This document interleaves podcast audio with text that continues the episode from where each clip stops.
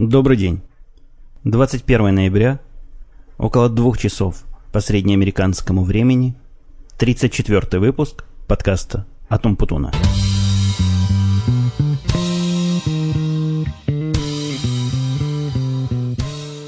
Возможно, некоторые из вас заметили, что перерыв между предыдущим и текущим выпуском составил рекордное количество дней, целых пять.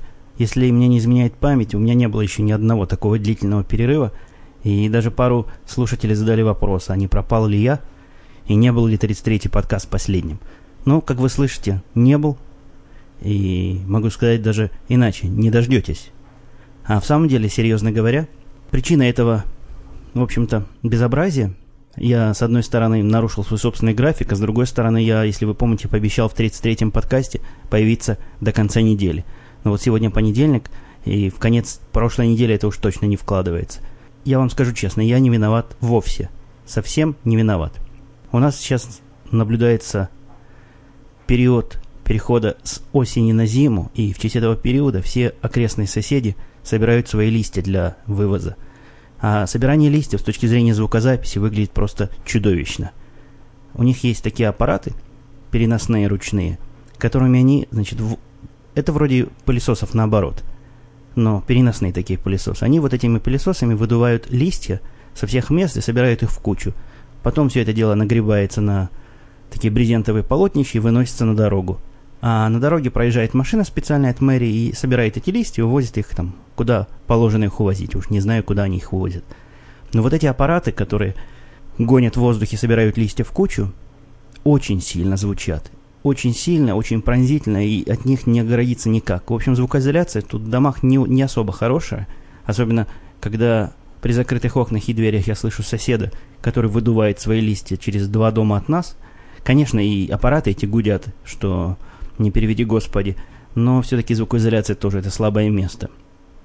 Посему никакой возможности не было записать чего-то приличное. Я дождался момента, хотя, когда хотя бы эти звуки будут идти не из множественных источников. Вот сейчас я попробую, конечно, это потом убрать при монтаже, но на заднем плане время от времени взвизгивает вот этот аппарат и привносит такие нехарактерные отвратные шумы в мою запись. Ну вот, рассказал я вам свою отмазку, но она совершенно честная и правдоподобная, на мой взгляд. Потому что это правда. Вы спросите меня, почему я не записывал вечером? Вечером я не помню, что мне помешало в субботу вечером. У меня, в общем-то, план был записать подкаст на воскресенье. А в воскресенье вечером мы спонтанно собрались на такую своеобразную импровизированную вечеринку у меня дома. И после этой вечеринки мне было уже не особо до подкастов. Я пытался вчера чего-то записать. Я вам скажу даже честно, мы с Димой после особо большого количества, ну тут даже не в количестве дела, видимо, в комбинации ингредиентов. Но чего-то мы так сильно напились, записали почти 50 минут пьяных разговоров, и мне не кажется, что из этих подкастов что-то пойдет в жизнь, и что-то вы из этого услышите. Хотя, конечно, были там э, кое-какие интересные мысли и соображения. Ну, там было... Если одним словом описать, нам было слишком резко. Слишком резко и как-то не в стиле моих подкастов. Я не хотел бы таких конфликтных вещей выкладывать.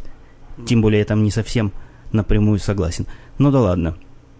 Вернемся к плану нашей, нашей передачи на сегодня – без всякого плана я могу вспомнить, что вся неделя, все вот эти пять дней, прошедшие с моего последнего подкаста, с точки зрения писем, прошли под знаком поздравлений. Мне прислало несколько десятков человек, минимум 30 человек, поздравления разными способами, начиная от электронной почты, оставляя звуковые сообщения, пиша, пися, надписывая комментарии э, в различных местах, где можно. И это чертовски приятно. Я совершенно не лицемерю, это пожалуй, самое большое количество людей, которые меня когда-нибудь за жизнь поздравило с днем рождения. Это, это приятно и странно.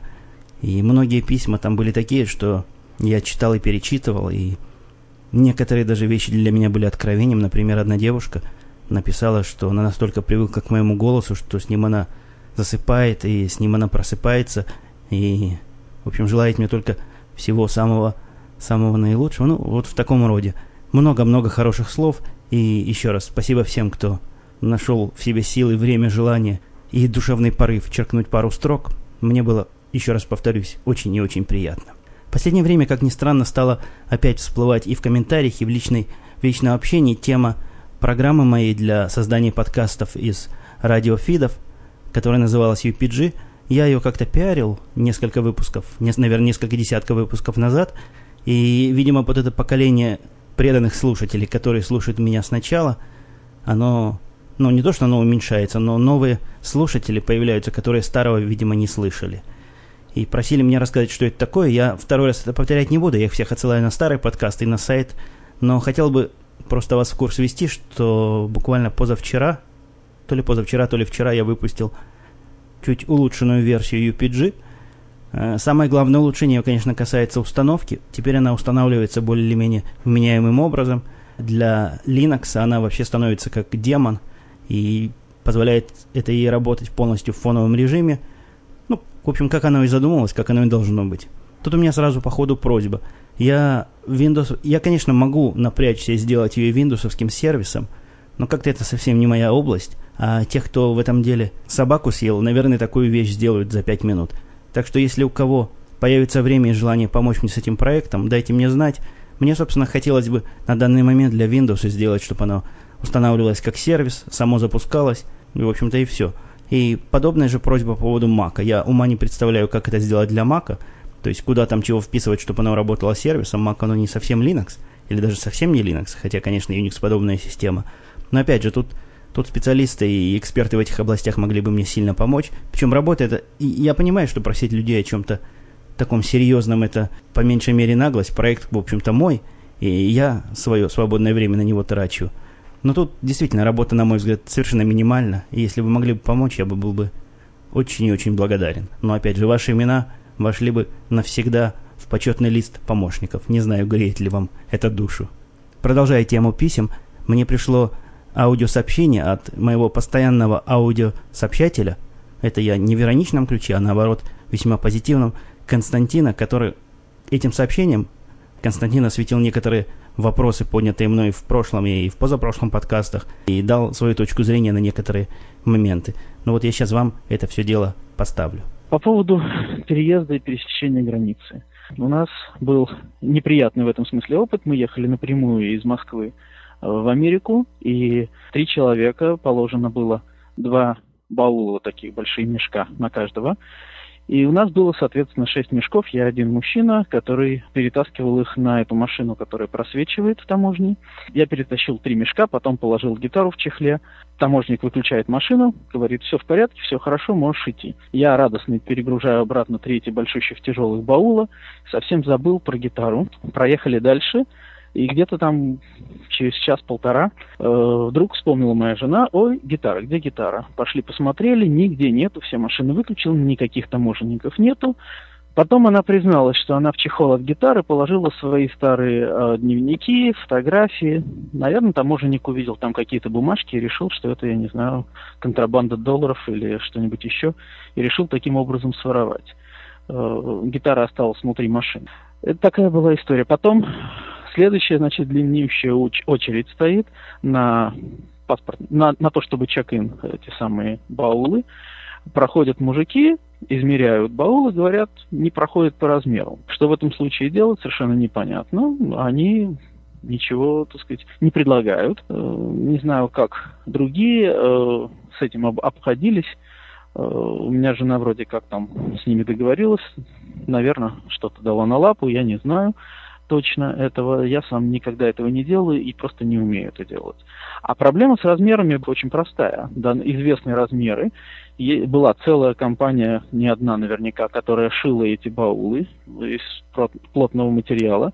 По размерам они прямоугольные, по размерам эти параллелепипед, по размерам все нормально. Но когда туда набиваешь вещи, они становятся цилиндром. И эти мужики, естественно, не дураки, они меряют этот диаметр – который, естественно, больше положенного размера. А в этом месте я хотел бы нагло вот так остановить по праву ведущего сообщение слушателя. Мы его продолжим через пару секунд. И да, действительно, свой кусочек истории. У меня на таможне, я вам совсем забыл рассказать, был тоже такой довольно странный случай, когда мы из Израиля летели в Америку, мы, в общем, знали про то, как отправлять вот эти посылки, какого они размера должно быть и все такое. Я думал практически все. Но в самый последний момент жена насовала в одной из сумок всего, чего было жалко бросить, хотя брать, брать мы это с самого начала не планировали. И вот представьте, а как-то так получилось, что это был как раз вот тот период, когда время регистрации то ли с двух с половиной часов на три с половиной часа сдвинули. В общем, какой-то... Приехали мы, в конце концов, туда не очень вовремя, и народ уже заканчивал регистрацию, а тут, значит, мы со своими сумками. И в одной сумке оказалось больше 30, то ли 30, то ли 35 килограмм. Нам на это сказали, что эта сумка в самолете не полетит. Я пытался понять, чем, собственно, она не заслужила место в самолете. Они, они объяснили, что если я разобью это на 2 на 3 сумки, будет все в порядке. А профсоюз в Америке просто запрещает грузчикам поднимать настолько тяжелые грузы. Вот это, значит, была причина, по которой нам пришлось, выпучив языки, бегать по этому аэропорту и искать, где бы купить сумку. Сами понимаете, ситуация не из приятных, при том, что посадка уже объявлена и, и регистрация заканчивается. Ну, нашли мы в каком-то сувенирном магазине более-менее сувенирные сумки, отсыпали туда часть содержимого и успешно все это отправили. Потом еще была небольшая история. Дело в том, что там э, висит объявление, что если вы везете с собой компьютерные диски, а уезжал я, э, уезжали мы больше, чем 10 лет назад, то, пожалуйста, привезите их за день, чтобы мы проверили, что там на этих... Я собрал все свои диски, их оказалось около 300, разные 5-дюймовые, 3-дюймовые. Э, приехал в Шереметьево, дал им две авоськи с дисками. Они говорят, что это такое? Я говорю, диски, сказано привезти. Когда улетаешь? Завтра. Они говорят, а, а мы не успеем посмотреть. Я говорю, у вас написано за день, я за день привез. Ну, в общем, они взяли. Что они с ними делали, я не знаю.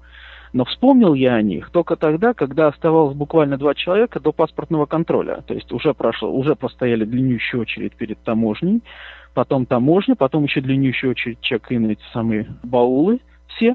И вот уже последний этап, перед тем, как садиться, собственно, в самолет, время 2 часа ночи, и тут теща, которая с нами не ехала, которая нас провожала, кричит мне, Костя, а диски-то ты взял? Ой, я забыл диски. В общем, она приволокла эту тетку, которая там оказалась в 2 часа ночи с этими дисками. Она говорит, все в порядке, так что я взял эти диски, с собой привез. Кстати, здесь я их даже не трогал. Опять я внедряюсь э, в повествование Константина. Подобная ситуация у меня тоже была с дискетами, но у меня она была еще более комична – я тоже был такой грамотный и слышал, что дискеты необходимо на границе сдавать на проверку. Это когда мы летели из России в Израиль. Вылетели мы из Минвод, ну, в то время еще из Минвод было нормально летать, я не знаю, как сейчас. Хотя, конечно, было уже немножко стрёмно. Нам сказали, что дискеты надо показать, но показать их придется непосредственно перед вот, таможенным контролем. Вот какая-то тетка на таможне, она специально занимается дискетами. Ну, сказали и сказали. Я принес свою коробку дискет. Ну, коробку там, наверное, тоже штук 100-200 было дискет. Мне казалось, что все самое важное и ценное я с собой уношу. Надо сказать, мне кое-какие дискеты потом и пригодились в жизни, но 95% наверное из того, что я привез, оказалось полным мусором, который я даже не вставлял ни разу в дисковод. Ну так вот, она увидела мои дискеты, несколько удивилась, как бы это было не очень, видимо, типично провозить дискеты и предлагать их на контроль но сделала морду кирпичом, отнесла их куда-то в подсобку, буквально через три минуты вышла вот с этой несколько сотни дискетами и сказала, что все в порядке, прошла проверку по они прошли, и я могу лететь. Ну, я не думаю, что с ними там что-то делали. Мне трудно поверить, что есть такой там волшебный аппарат, который за две минуты определяет, нет ли на этих дискетах, видимо, государственные тайны или чего они там еще пытались найти. По поводу возвращение из Канады. Тоже была интересная история, хотя не такая длинная. Мы ехали, в Канаду ехали, ну, все как положено, они посмотрели, задали вопрос там, зачем, насколько, и езжай себе. А обратно ехали, она спрашивает, что она спросила? Она спросила, какой постоянный адрес, а я, поскольку еще не так долго мы были в стране, еще английский был не настолько хорош, я подумал, что она хочет документы. Ну, что еще на границе таможенница будет просить. Я стал доставать сумочку между сиденьями первыми, передними в машине, где э, документы, паспорта лежали, она зацепилась за что-то там. И я ее, значит, оттуда дергаю, смотрю, бедная таможенница вся побледнела и уже чуть ли не давит на кнопку сигнализации. Потому что она-то думала, что я оттуда автомат, наверное, достаю. Что еще можно так неистово выдергивать между сиденьями, когда тебя спрашивают, где ты, собственно, живешь. Я спокойно остановился, спокойно достал ей паспорта, дал, все оказалось спокойно, проехали э, без приключений дальше. Новогодние развлечения. Значит, э, разные бывают развлечения. Например, у нас компания в прошлом году устроили новогоднюю эту вечеринку в музее. И э, после того, как там поели, выпили, попели, всем были выданы жетоны для игры в казино, которое там вокруг и было. Значит, привезли несколько столов, блэк-джек, э, рулетку и так далее. И после было обещано, что тот, кто э, получит в результате этого всего больше всего жетонов, получит какой-то там приз. Я уже не помню, какой был приз. Дурака поваляли, удовольствие получили. Кто-то не стал играть, ушли. Это, в общем, не так важно. Важно то, что желающие получают удовольствие. Вот, например, такое развлечение было. Теги в маке. Значит, действительно, здесь какая-то несостыковка происходит. У меня обычно, что получается, это не все программы на Маке понимают э, кодировку, которую использует Windows. Значит, э, интересно, я посмотрю, если у тебя есть в Notes, какая, какой программой ты пользовался, но я просто написал сам себе маленькую такую э, вот, это называется dashboard. Значит, написал маленький dashboard, который э, мне переводит. Я делаю туда, э, вклеиваю туда текст оригинальный, он мне выдает уже переведенный. Э, я таким образом перевел все, что у меня было нужно перевести. А тут бы я хотел просто вставить, что, ну, Константин меня поразил своей неленностью и трудолюбием. Вот это вот каждой песне э, менять или там каждому альбому вот это менять таги, вот так вот переводя непосредственно название, это, конечно, работа адова. Вот та программка ID3Conf, о которой я говорил, ее можно вместе с Find вместе соединить, она пройдет она довольно долго работает, но она за раз переведет вам всю библиотеку целиком. Все директории, сабдиректориями, все, что вам угодно, преобразуется в нормальный читабельный таговый вид. Теперь насчет кредитной истории для, э, для жены. У тебя с женой, соответственно, эта история. Поскольку вы не так долго здесь, я просто по праву старшинства э, поделюсь э, опытом. Дело в том, что предложения приходят разные, некоторые просто говорят, а вот не хочешь ли? Некоторые говорят, что а мы тебя уже преквалифай, э, что, что ничего не значит. Они все равно могут точно так же отказать. Ну, в общем, отказать они могут абсолютно в любом случае. Но преквалифай означает, что они просматривали много-много разных людей, и тебе решили дать это предложение. И спросить тебя, не хочешь ли ты. То есть, на самом деле, то же самое, что совсем ничего, никаких обещаний с их стороны. И э, то, на что, может быть, имеет смысл отвечать, но это обычно все-таки приходит, начинает приходить со временем, когда уже есть какая-то кредитная история, это pre-approved. Нам, кстати, такой pre-approved и пришел. Так, замечание по введению. А, все равно кинули. Ну, понятно. Понятно, что тут гарантии никакой никто дать не может. Pre-approved означает, что они, в общем, обещают, что они э, дадут кредитную карточку тоже могут отказаться, потому что мелким шрифтом написано, что вот если ваше состояние, э, ваша кредитная история поменялась между тем, что мы смотрели, и тем, что мы увидим перед тем, как выдать вам карточку, то тогда мы ее, вам ее все равно не выдадим. Но хотя бы хоть, хоть какое-то обещание с их стороны, что они дадут. Что еще тут? А, ну, с днем рождения тебя, естественно, 16 ноября, поскольку не очень сильно опоздал, но только узнал на следующий день. Страховка здоровья Значит, не знаю, как у вас в штате, в Массачусетсе, поскольку это у каждого штата свое, в Массачусетсе есть страховка, которую просто штат предоставляет. И эта страховка, там надо подать бумажки, надо иметь малые доходы, чтобы это было. Ну, в общем, э, так же, как было в совке, лечиться даром, даром лечиться. Поэтому, в общем, здесь, э, в общем, тоже это не очень. Да, вот еще к теме перелетов и полетов – и таможенных контролей, всего такого, раз уж мы эту тему несколько затронули сегодня.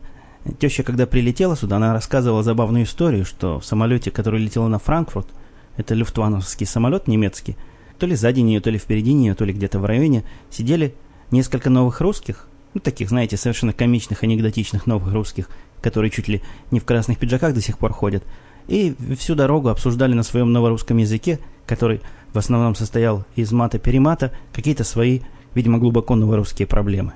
А мужики, они здоровые, знаете, такие с бритыми затылками, им вряд ли кто чего сказать решится. Да, в общем-то, и самолет такой с нашими людьми.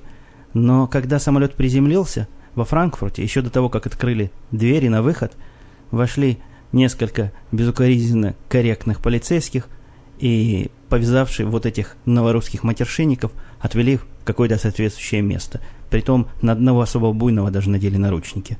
Вот такие вот случаи бывают в жизни.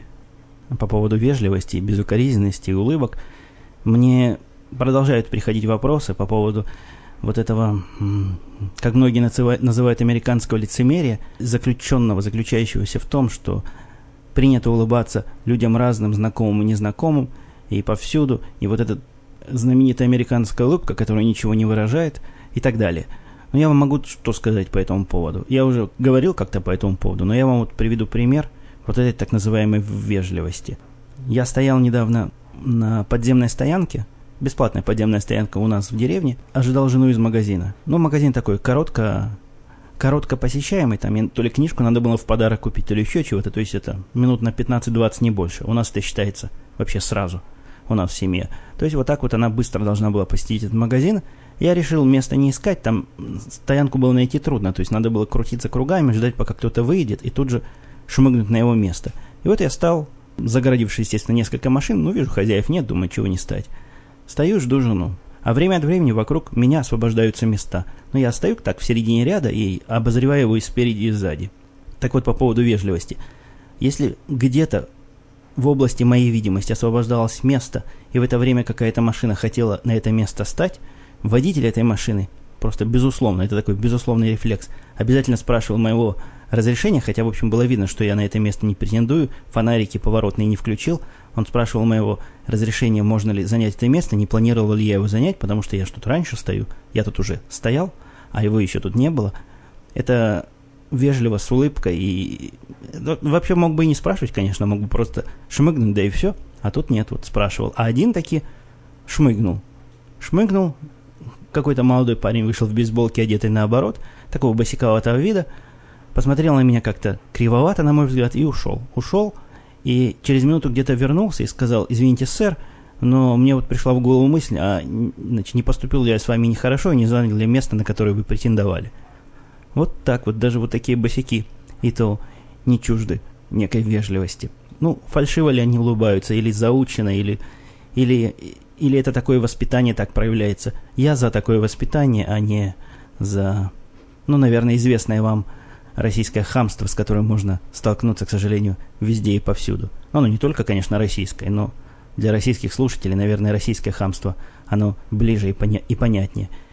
Помните, я вам рассказывал в прошлой выпуске про сервис Analytics Google, на который я подписал свой сайт подкастом Putun.com. Ну, чего-то этот сервис скорее мертв, чем жив. Прошло уже сколько, пять дней с тех пор, ни одного рапорта он не приготовил, там у них на сайте висит сообщение, что из-за неожиданного наплыва желающих их мощности не выдерживает, и поэтому генерация отчетов занять какое-то дополнительное время. Ну, вот я вижу это сообщение уже в течение пяти дней, и, ну, наверное, починит Google все-таки контора серьезная. Вот этот самый Константин, который, уважаемый слушатель, оставляющий приятные и интересные комментарии аудио, ну, вы слушали сегодня один, мы с ним связались по одному из вопросов, которые мне тоже задавали слушатели – мы записали с ним длинное такое интервью. Я даже не назвал бы это интервью, это в основном такая была беседа. Так вот, получилось довольно длинно, и в один подкаст это, конечно, не войдет. Что я думаю делать, я пока еще не решил, что я с этим буду делать. Но, естественно, вы услышите все в том или ином виде.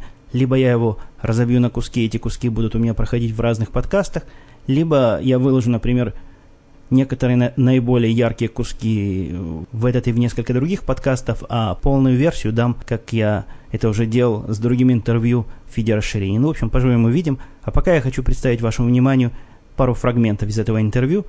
Мне было весьма и весьма любопытно послушать Константина. Я думаю, вам тоже это понравится. В одном из э, прошлых подкастов, по-моему, в том, в котором мы с Димой вместе выступали, Дима рассказал один научный анекдот – и мне пришла сразу критика по поводу того, неужели я считаю своих слушателей такими необразованными.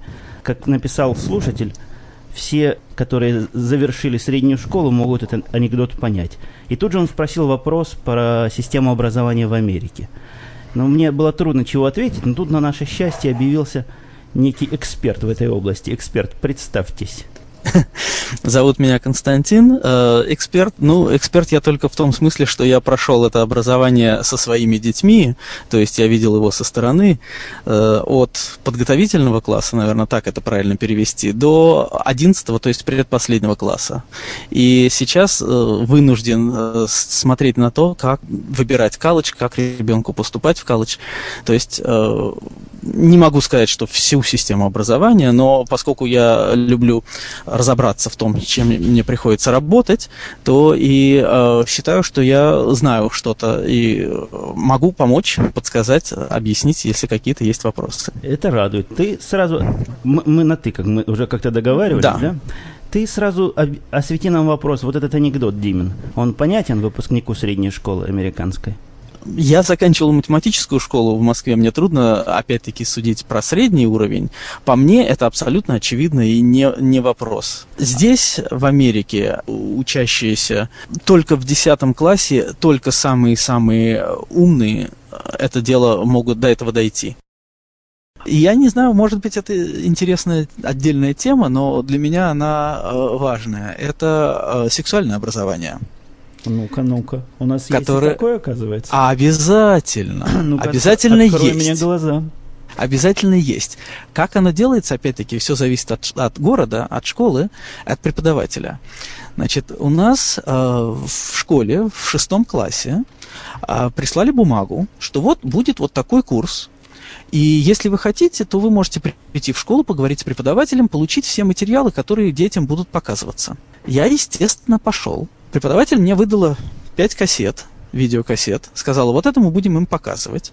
И рассказала, как они будут это все делать. Значит, все время все дети будут вместе, все будут обсуждать вместе. И только одно занятие, самое последнее, когда дети должны задавать вопросы, тогда их разделят пополам.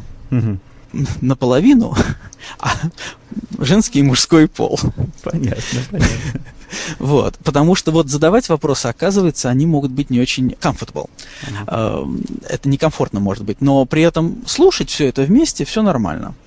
Ну хорошо, я посмотрел, я честно просмотрел все кассеты. Одна была в хорошей форме. Подожди, описана... подожди, ты сказал в шестом да. классе, да? В шестом классе. Шестой класс это, это как бы не по-русски шестой класс. Тут же как-то рано в школу идут. Это по-нашему, а, по-русски, наверное, пятый класс, скорее Значит, всего. шестой класс это 11 10-11 лет. Так, хорошо, поняли. Давай про кассеты. Вот, значит, кассеты. Одна кассета очень мило, аккуратно, нормально, хорошо рассказана половое созревание мальчиков. Ради бога, нет проблем. Другая также аккуратно и мило рассказывает про половое созревание девочек. Ради бога, нет проблем.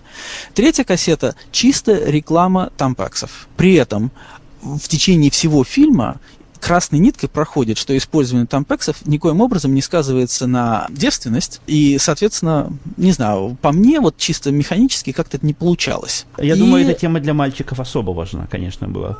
Изуч... Да. Изучать, да, все это. Но, но потерпи, я еще в конце дойду до самого главного. Да, и последняя кассета была о том, как 21-летний больной СПИДом пришел в третий класс и рассказывал ему, какой он был дурак, что не пользовался презервативами.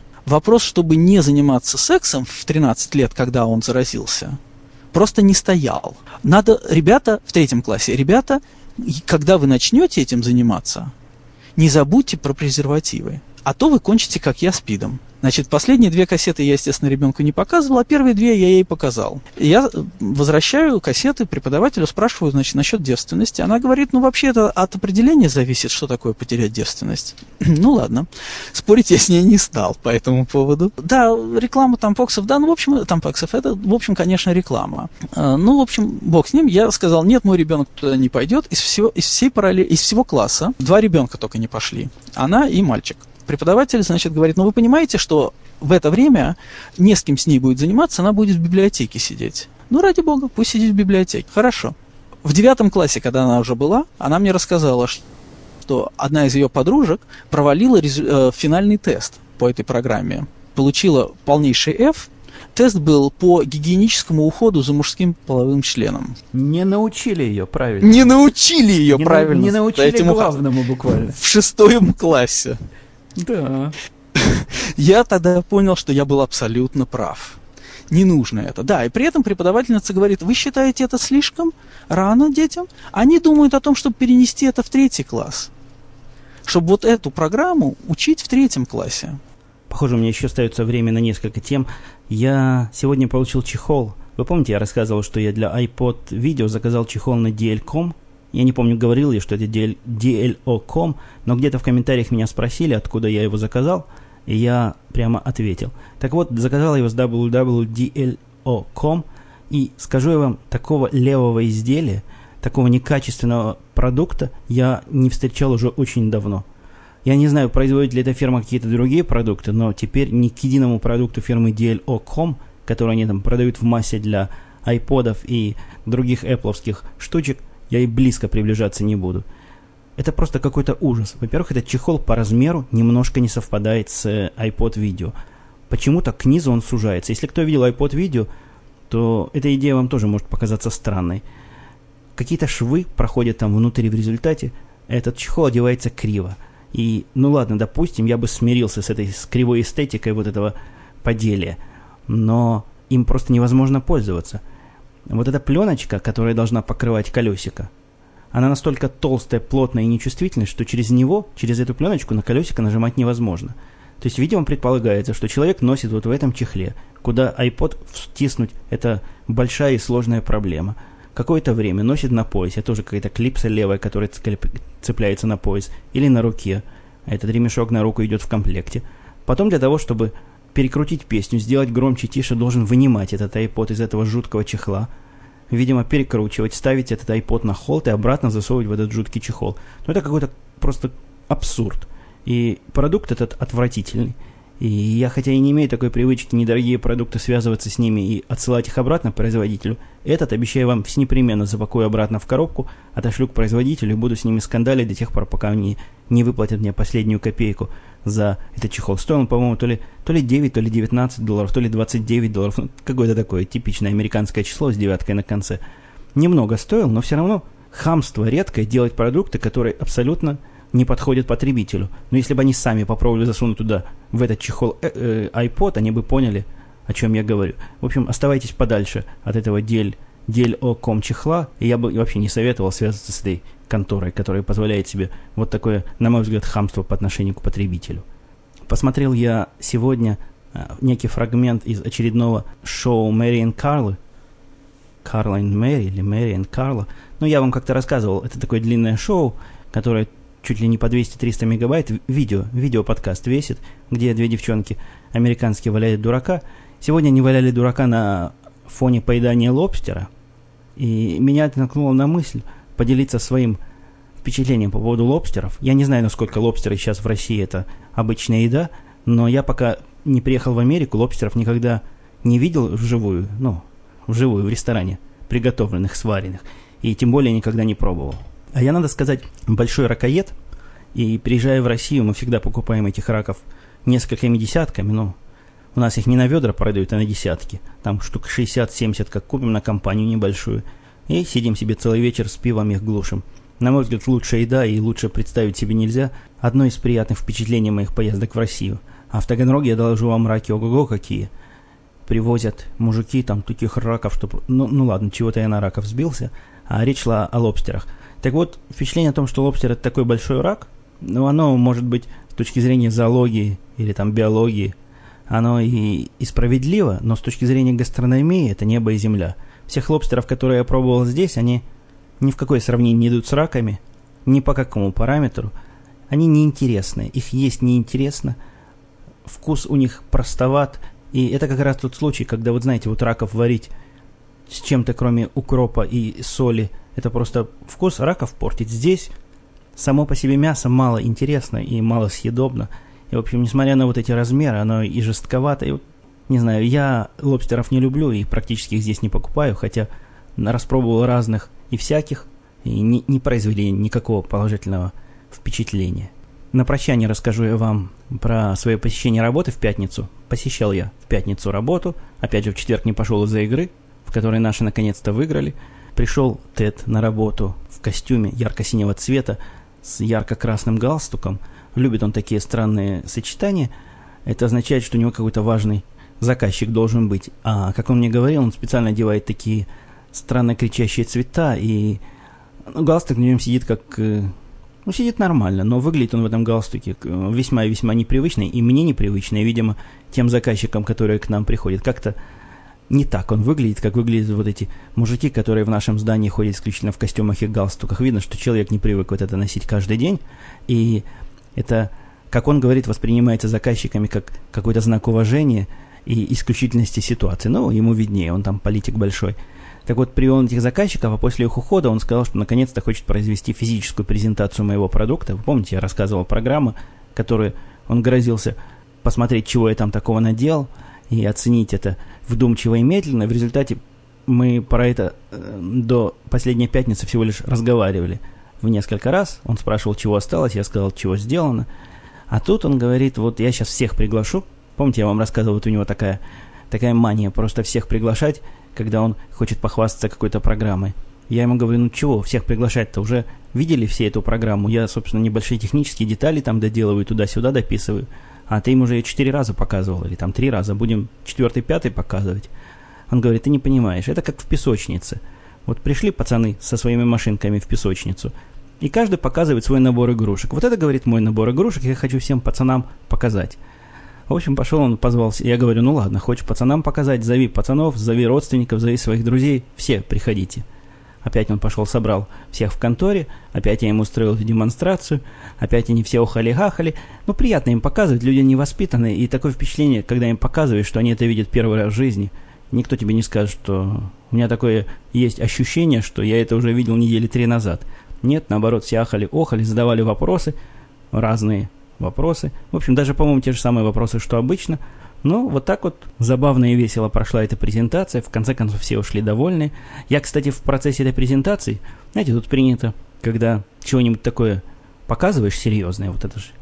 Это, в общем-то, была серьезная презентация, поскольку это продукт чуть ли не, не флаговый, не знаковый нашей конторы становится. И всех заказчиков вводят водить на него посмотреть. Приходи на него посмотреть. Вот, и такая, значит, серьезная презентация не проходит просто вот кликнул здесь, кликнул там, показал, чего получилось. Нужно какие-то истории рассказывать, прибаутки, как-то перебивать тему, чтобы не так было это скучно и долго. А у меня как раз был свой новый iPod, вот этот видео. Я решил, что это будет прекрасной перебивкой плана. В процессе демонстрации я им говорю, а вы хотите увидеть что-то еще не менее прекрасное, чем моя программа? Все закивали головой. Да-да, хотим увидеть. Я достал iPod – показывать начал. Ну, девчонки все, конечно, были в полном восторге, вплоть до поросячьего визга, что Бажена, что Джоанна схватили его. У меня там как раз мультики были несколько, некоторые пиксаровские, и цокали языками, восхищались, какое качество экрана. Мужики более так серьезно, солидно. Они начали цокать только когда узнали, что это 30-гигабайтная модель. Это как-то странно их некое незнание новых моделей Apple, при том, что здесь по всем каналам э, эта реклама очень и очень агрессивно идет – и трудно не заметить, конечно, если смотришь телевизор, пропустить этот выход.